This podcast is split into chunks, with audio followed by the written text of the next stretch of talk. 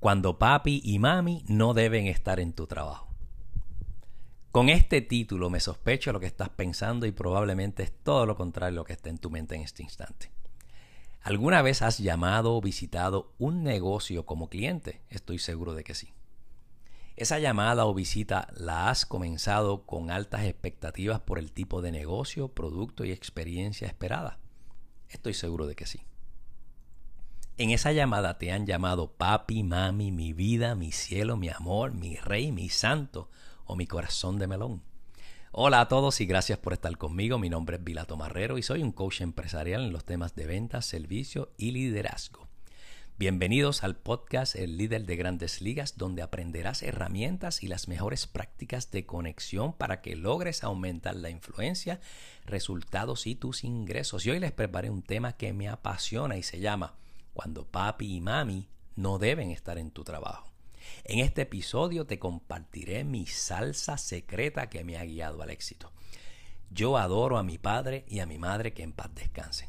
Y cuando visito la casa de mi papá, le llamo por varios nombres porque es una señal afectiva. Sin embargo, un problema común que enfrentamos en nuestro ambiente profesional es que si no estás consciente de que ese vocabulario correcto solo pertenece a tus círculos íntimos, familiar y social, de repente lo incorporas a tu círculo profesional sin que te des cuenta. Puede que estos nombres no causen efecto en algunas personas, pero sí lo causan en muchas otras. Y hablemos por un momento de un ejemplo que atenta contra tus ventas, tu servicio y liderazgo profesional. Imagina que recibes a una dama no acompañada en tu negocio y que ingenuamente utilices las expresiones mi amor y mi corazón. Ahora imagina que esa misma dama debas hacerle y realizar llamadas de seguimiento para lograr la venta o el servicio posterior que te permite alcanzar tus objetivos profesionales y económicos requeridos por la empresa.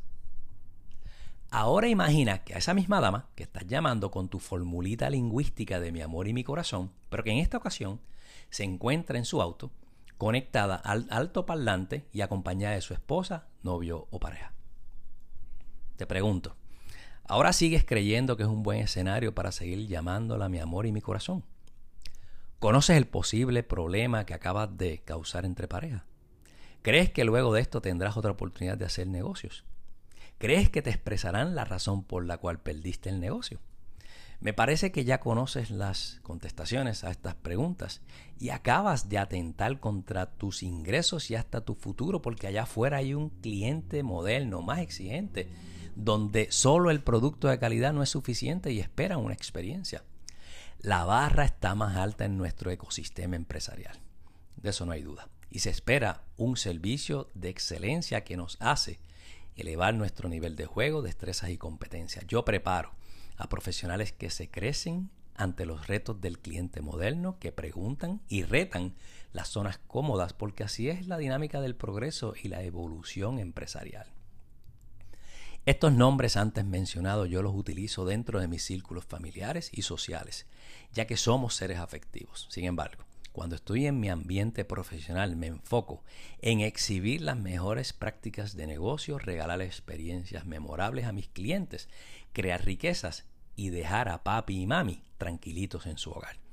Les invito a escuchar todas las semanas estos temas de valor que nos permiten elevar nuestra autopercepción y así mejorar de una forma consciente, intencional y con propósito nuestro desempeño personal y profesional. Espero que este episodio haya sido de tu agrado y aprecio el tiempo que me regalaste. Será hasta la próxima y se despide tu amigo Vilato Marrero.